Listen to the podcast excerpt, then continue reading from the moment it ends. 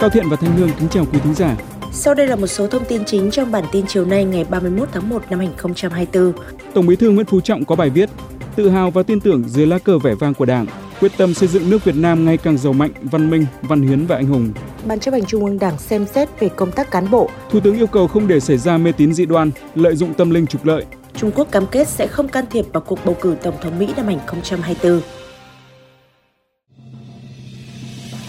Sau đây là nội dung chi tiết. Nhân kỷ niệm 94 năm ngày thành lập Đảng Cộng sản Việt Nam, mùng 3 tháng 2 năm 1930, mùng 3 tháng 2 năm 2024, Tổng Bí thư Nguyễn Phú Trọng có bài viết Tự hào và tin tưởng dưới lá cờ vẻ vang của Đảng, quyết tâm xây dựng một nước Việt Nam ngày càng giàu mạnh, văn minh, văn hiến và anh hùng.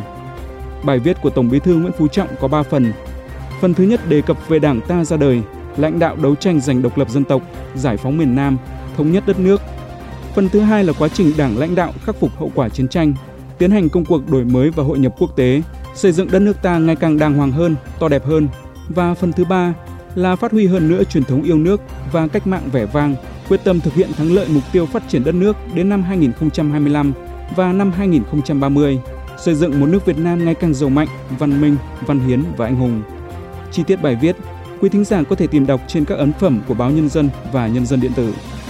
Căn cứ quy định hiện hành của Đảng, Nhà nước và xem xét nguyện vọng của các cá nhân, Ban chấp hành Trung ương Đảng đã đồng ý để đồng chí Trần Tuấn Anh thôi giữ chức vụ Ủy viên Bộ Chính trị, Ủy viên Ban chấp hành Trung ương Đảng khóa 13, đồng chí Phan Việt Cường thôi giữ chức vụ Ủy viên Ban chấp hành Trung ương Đảng khóa 13. Đồng chí Trần Tuấn Anh chịu trách nhiệm chính trị của người đứng đầu khi để xảy ra nhiều vi phạm tại Bộ Công Thương. Nhiều cán bộ, đảng viên vi phạm pháp luật bị xử lý hình sự, xử lý kỷ luật đảng, hành chính. Nhận thức rõ trách nhiệm trước đảng và nhân dân, đồng chí đã có đơn xin thôi giữ các chức vụ được phân công, nghỉ công tác và nghỉ hưu. Đồng chí Phan Việt Cường chịu trách nhiệm chính trị của người đứng đầu khi để nhiều tổ chức đảng, đảng viên cấp dưới vi phạm gây hậu quả nghiêm trọng, bị xử lý kỷ luật, có trường hợp bị xử lý hình sự. Nhận thức rõ trước trách nhiệm của Đảng và nhân dân, đồng chí đã có đơn xin thôi giữ các chức vụ được phân công, nghỉ công tác và nghỉ hưu. Thủ tướng Chính phủ Phạm Minh Chính vừa ký ban hành công điện yêu cầu các bộ ngành thực hiện một số nhiệm vụ tập trung tăng cường các biện pháp bảo đảm đón Tết Nguyên đán Giáp Thìn 2024 vui tươi, lành mạnh, an toàn và tiết kiệm, đồng thời bảo đảm tổ chức các hoạt động tín ngưỡng tôn giáo trong dịp Tết Nguyên đán Giáp Thìn và lễ hội Xuân Hành 2024. Công điện yêu cầu bảo đảm an toàn phòng chống cháy nổ tại các cơ sở tín ngưỡng tôn giáo, nhất là các cơ sở thờ tự, không để xảy ra các hoạt động mê tín dị đoan, biến tướng, lệch chuẩn xã hội, lợi dụng các hoạt động tâm linh nhằm trục lợi, không đốt đồ mã, vàng mã tràn lan gây tốn kém lãng phí hoặc không đúng nơi quy định. Sáng nay 31 tháng 1, đoàn công tác của Ban Tổ chức Trung ương Đảng đã làm việc với Ban Thường vụ tỉnh ủy Lâm Đồng, thông báo quyết định của Bộ Chính trị phân công ông Trần Đình Văn, Phó Bí thư Thường trực tỉnh ủy Lâm Đồng, phụ trách điều hành hoạt động của Ban chấp hành, Ban Thường vụ tỉnh ủy Lâm Đồng. Việc phân công này diễn ra sau sự việc ông Trần Văn Hiệp, Phó Bí thư tỉnh ủy, Chủ tịch Ủy ban nhân dân tỉnh Lâm Đồng và ông Trần Đức Quận, Bí thư tỉnh ủy Lâm Đồng bị Cục Cảnh sát điều tra tội phạm về tham nhũng, kinh tế, buôn lậu khởi tố bị can, bắt tạm giam. Chuyển sang các tin tức đáng chú ý khác, theo thông tư mới của Bộ Giao thông Vận tải từ ngày 15 tháng 2 năm 2024, bên cạnh các giấy tờ tùy thân theo quy định như hộ chiếu hoặc giấy thông hành chứng minh nhân dân, thẻ căn cước công dân, giấy chứng minh chứng nhận của công an nhân dân, quân đội nhân dân, thẻ đại biểu quốc hội, thẻ đảng viên, thẻ nhà báo, hành khách khi bay các trạng nội địa có thể sử dụng thêm cả giấy phép lái xe ô tô, mô tô để làm thủ tục bay. Bộ Giao thông Vận tải cho biết, trong năm 2024, Bộ sẽ nâng cao chất lượng công tác chuẩn bị đầu tư các dự án và hoàn thành thủ tục khởi công 19 dự án trong năm 2024. Trong số đó có 3 dự án cao tốc do Bộ Giao thông Vận tải là cơ quan có thẩm quyền, cơ quan chủ quản, gồm cao tốc Dầu Dây, Tân Phú, chợ mới Bắc Cạn, lộ T, Rạch Sỏi. Cùng với đó là 16 dự án giao thông quan trọng khác như đường Hồ Chí Minh, đoạn Rạch Sỏi, Bến Nhất, Gò Quao, Vĩnh Thuận, dự án cải tạo, mở rộng quốc lộ 2, đoạn Vĩnh Yên, Việt Trì, tỉnh Vĩnh Phúc, cải tạo, nâng cấp quốc lộ 28B qua tỉnh Bình Thuận và tỉnh Lâm Đồng, đường Hồ Chí Minh đoạn Chợ Chu, ngã ba Trung Sơn, vân vân. Tuyến xe điện Hoàn Kiếm Hoàng Thành Thăng Long sẽ chính thức khai trương vào sáng ngày 5 tháng 2 tại Hoàng Thành Thăng Long nhằm phục vụ nhu cầu tham quan của người dân và du khách, khám phá các di sản Hà Nội. Lộ trình của tuyến xe điện Hoàn Kiếm Hoàng Thành Thăng Long gồm Đinh Tiên Hoàng, điểm đầu, bến xe điện bờ hồ, hàng đào, hàng ngang, hàng buồm, mã mây, hàng bạc, hàng ngang, hàng đường, đồng xuân, hàng giấy, quán thánh, nguyễn biểu, Hoàng Thành Thăng Long là điểm cuối. Những ngày giáp Tết Nguyên đán, không khí làm việc trên tất cả các công trường, đặc biệt là dự án đường bộ cao tốc Bắc Nam vẫn tích cực, khẩn trương. Phần lớn các đơn vị đều cam kết duy trì ít nhất 50% nhân lực, máy móc thiết bị ở lại thi công xuyên Tết. Hàng nghìn kỹ sư, công nhân tự nguyện ở lại thi công xuyên Tết. Tinh thần 3K, 4 kíp, vượt nắng, thắng mưa đang được lan tỏa trên khắp các công trình giao thông trọng điểm với quyết tâm nâng cao hệ thống cao tốc của nước ta lên 3.000 km vào năm 2025. Để phục vụ nhu cầu đi lại của người dân trong dịp Tết Nguyên đán Giáp Thìn 2024, các nhà xe đã mở bán vé Tết từ thời điểm giữa tháng 1. Nhiều tuyến xe đã được đăng ký mua tới 80%. Các nhà xe khẳng định đã tăng số chuyến xe để phục vụ nhu cầu đi lại của người dân. Với một số tuyến xe buýt, các nhà xe đã tăng thêm từ 15 đến 20% số chuyến để đảm bảo không thiếu xe phục vụ người dân đi lại trong dịp Tết. Các cơ quan chức năng sẽ tiếp tục thực hiện nghiêm việc kiểm tra kiểm soát các xe ra vào bến, đăng ký đón trả khách, kiểm tra chất lượng phương tiện, người lái, hàng hóa, hành lý theo quy định. Cùng với đó, Hà Nội sẽ triển khai 4 tổ công tác đặc biệt thực hiện nhiệm vụ tuần tra, kiểm soát, bảo đảm an toàn giao thông dịp Tết Nguyên đán. Thời gian thực hiện tổ công tác đặc biệt từ ngày 29 tháng 1 đến hết ngày 9 tháng 3, tập trung xử lý các vi phạm liên quan đến nồng độ cồn, chất ma túy, vi phạm tốc độ, đi không đúng phần đường, làn đường, tránh, vượt, dừng, đỗ sai quy định, xe cơi nới thành thùng, chở hàng quá tải, quá khổ, chở số quá người quy định.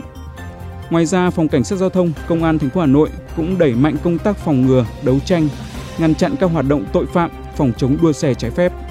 Một trong những lễ hội đầu xuân lớn nhất và đáng chú ý nhất miền Bắc là lễ khai ấn đền Trần tỉnh Nam Định với lượng khách tham gia lên đến vài chục nghìn người. Khác với những năm trước, năm nay việc phát ấn sẽ không diễn ra cùng lúc với lễ khai ấn mà chỉ bắt đầu từ 5 giờ sáng ngày rằm tháng riêng với nhiều bàn phát ấn được tổ chức thuận tiện cho người dân đến lễ. Ban tổ chức lễ hội khai ấn đền Trần Nam Định thông báo lễ hội khai ấn đền Trần Xuân Giáp Thìn 2024 sẽ được tổ chức từ ngày 20 đến ngày 25 tháng 2 năm 2024, tức từ ngày 11 đến ngày 16 tháng riêng.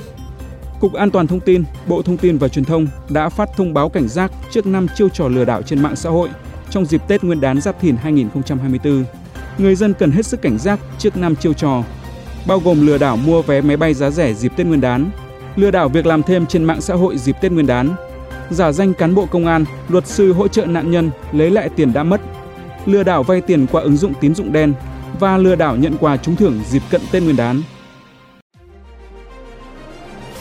Tiếp tục chương trình với phần tin quốc tế, Chủ tịch Trung Quốc Tập Cận Bình cam kết với Tổng thống Mỹ Joe Biden, Trung Quốc sẽ không can thiệp vào cuộc bầu cử Tổng thống Mỹ năm 2024. Cam kết được đưa ra sau khi hai nhà lãnh đạo hai nước gặp nhau vào tháng 11 năm 2023 và đã được Bộ trưởng Bộ Ngoại giao Trung Quốc nhắc lại với Cố vấn An ninh Quốc gia Mỹ vào cuối tuần qua. Cuộc hội đàm chưa từng được báo cáo trước đây giữa ông Tập Cận Bình và ông Biden diễn ra trong một cuộc họp kéo dài hàng giờ đồng hồ ở California nhằm mục đích xoa dịu căng thẳng kinh tế và quân sự cao độ trong lịch sử giữa hai siêu cường này. Theo các nguồn tin, chính Tổng thống Biden là người nêu ra vấn đề. Kế hoạch của NATO đang được tiến hành nhằm tạo ra một mạng lưới hành lang quân sự trên khắp châu Âu. Đây được cho là những nỗ lực vượt qua các quy định phức tạp hiện đang hạn chế việc trao đổi thiết bị và nhân sự giữa các quốc gia thành viên NATO. Ý tưởng này đã được các nhà lãnh đạo quân sự đưa ra trong nhiều năm đồng thời cho biết các cuộc đàm phán về việc tạo ra những hành lang hiện đang được triển khai và kết quả có thể được công bố trước hội nghị thượng đỉnh NATO tiếp theo vào tháng 7 năm nay. Đồng đô la Mỹ hướng tới mức tăng hàng tháng lớn nhất trong 5 tháng. Cụ thể, đồng đô la Mỹ hướng tới mức tăng hàng tháng lớn nhất kể từ tháng 9 năm 2023 và đồng yên của Nhật Bản giảm mạnh nhất trong gần một năm vào phiên giao dịch vào 31 tháng 1 khi các nhà đầu tư chờ đợi quyết định lãi suất của Cục Dự trữ Liên bang Mỹ Fed. Đồng đô la Mỹ đã tăng 2% so với rổ tiền tệ chủ chốt trong tháng 1 năm 2024 khi thị trường giảm bớt kỳ vọng về tốc độ và quy mô cắt giảm lãi suất trước khi dữ liệu kinh tế mạnh mẽ của Mỹ và các ngân hàng trung ương khác trì hoãn giảm lãi suất. Các nhà cổ sinh vật học Trung Quốc vừa xác định hóa thạch xương khủng long có niên đại 90 triệu năm trước đây vào thời kỳ kỷ phấn trắng, họ nhận định đây là hóa thạch xương của một loài mới được biết đến và đặt tên là Ganditainan canvocadetus canvo-cadetus với ước tính tổng chiều dài cơ thể là 14 mét. Bảo tàng địa chất Giang Tây cho biết các hóa thạch xương này được tìm thấy ở một công trường xây dựng ở quận Cám huyện, thành phố Cám Châu, phía đông tỉnh Giang Tây của Trung Quốc vào tháng 6 năm 2021. Phát hiện được công bố trong tạp chí cổ sinh vật học vào tháng 1 này có ý nghĩa rất lớn đối với việc nghiên cứu quá trình tiến hóa và phân bố địa lý của các loài trong kỷ phấn trắng. Giữa bộn bề công việc Giữa những áp lực của cuộc sống Đôi khi chúng ta bỏ lỡ những dòng thông tin hữu ích trong ngày Hãy để Radio Nhân dân giúp bạn tiếp cận với những thông tin để mỗi phút chúng ta không bỏ qua bất cứ một thông tin quý giá nào. Bật Radio Nhân dân vào mỗi buổi sáng và chiều trên các nền tảng số hiện đại nhất để cập nhật những tin tức chính xác và hữu ích. Radio Nhân dân, đồng hành cùng bạn, dù bạn ở đâu. Thưa quý thính giả, khí hậu, thổ nhưỡng của cao nguyên Mộc Châu rất phù hợp để phát triển các loại hoa đào, trong đó có cây đào thất thốn. Nhiệt độ chênh lệch ngày đêm và sương mù vào mùa đông khiến cho thân cây đào su xì, rêu mốc và cổ kính. Đặc biệt, hoa đào ở đây nở to nên rất được khách hàng ưa chuộng. Mời quý vị và các bạn cùng đi thăm những vườn đào ở cao nguyên Mộc Châu, tỉnh Sơn La.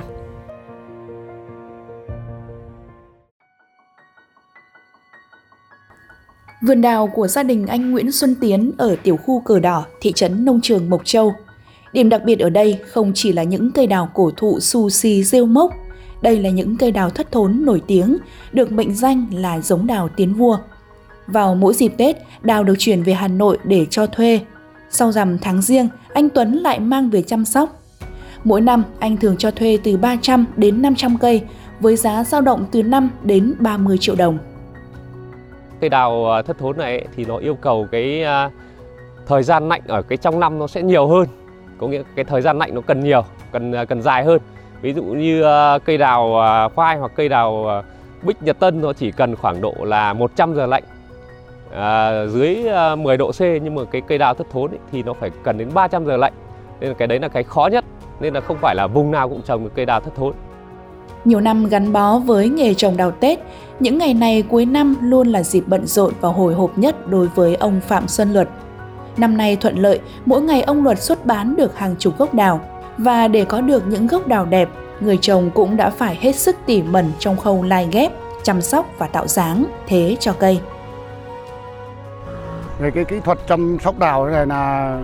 nếu là thứ nhất là phân, thứ hai là nước. Phân thì phải dùng NPK chứ không cần dùng phân đạm trong đấy là tôi có cả ngô ngô ngô ngâm này đậu tương này cá tươi này thì cái ngâm thì nước hoa nó mới cánh nó mới dày nước hoa nó mới to như thế này Khí hậu và thổ nhưỡng đặc trưng của Mộc Châu đã cho cây đào ở đây có những vẻ đẹp khác biệt so với nhiều vùng trong cả nước. Có lẽ bởi vậy mà đào Mộc Châu luôn được người chơi đánh giá cao và sẵn sàng chi nhiều tiền hơn. Ông Phùng Tiến Sơn, Chủ tịch Hội ngành nghề nông nghiệp và nông thôn Mộc Châu cho biết. Cây à, đầu cụ thụ của mình là cái đầu nguyên bản từ xưa các cụ trồng bây giờ bây giờ là sau bây giờ là người ta hay chơi về cây đầu cảnh. Thì bọn em là sẽ ghép về cây mắc ghép là gọi là đầu phai cánh ghép ấy để để cho nó có hoa hợp về cái dịch vụ Tết, nguyên đán là có sẽ có hoa đẹp mà nộ đẹp mà nhiều cái cánh hoa là nó sẽ rực rỡ hơn là chơi Tết là sẽ có cái à, đầy đủ hoa cánh lọc nhiều cái là sẽ đẹp Tết đã đến rất gần và những chiếc xe chở đào cứ thế nối tiếp nhau xuôi ngược, mang theo hy vọng về một năm mới may mắn và nhiều tài lộc. Những chuyến xe ấy cũng mang theo kỳ vọng của người trồng đào Mộc Châu về một năm may mắn tốt lành, gặt hái thật nhiều thành công.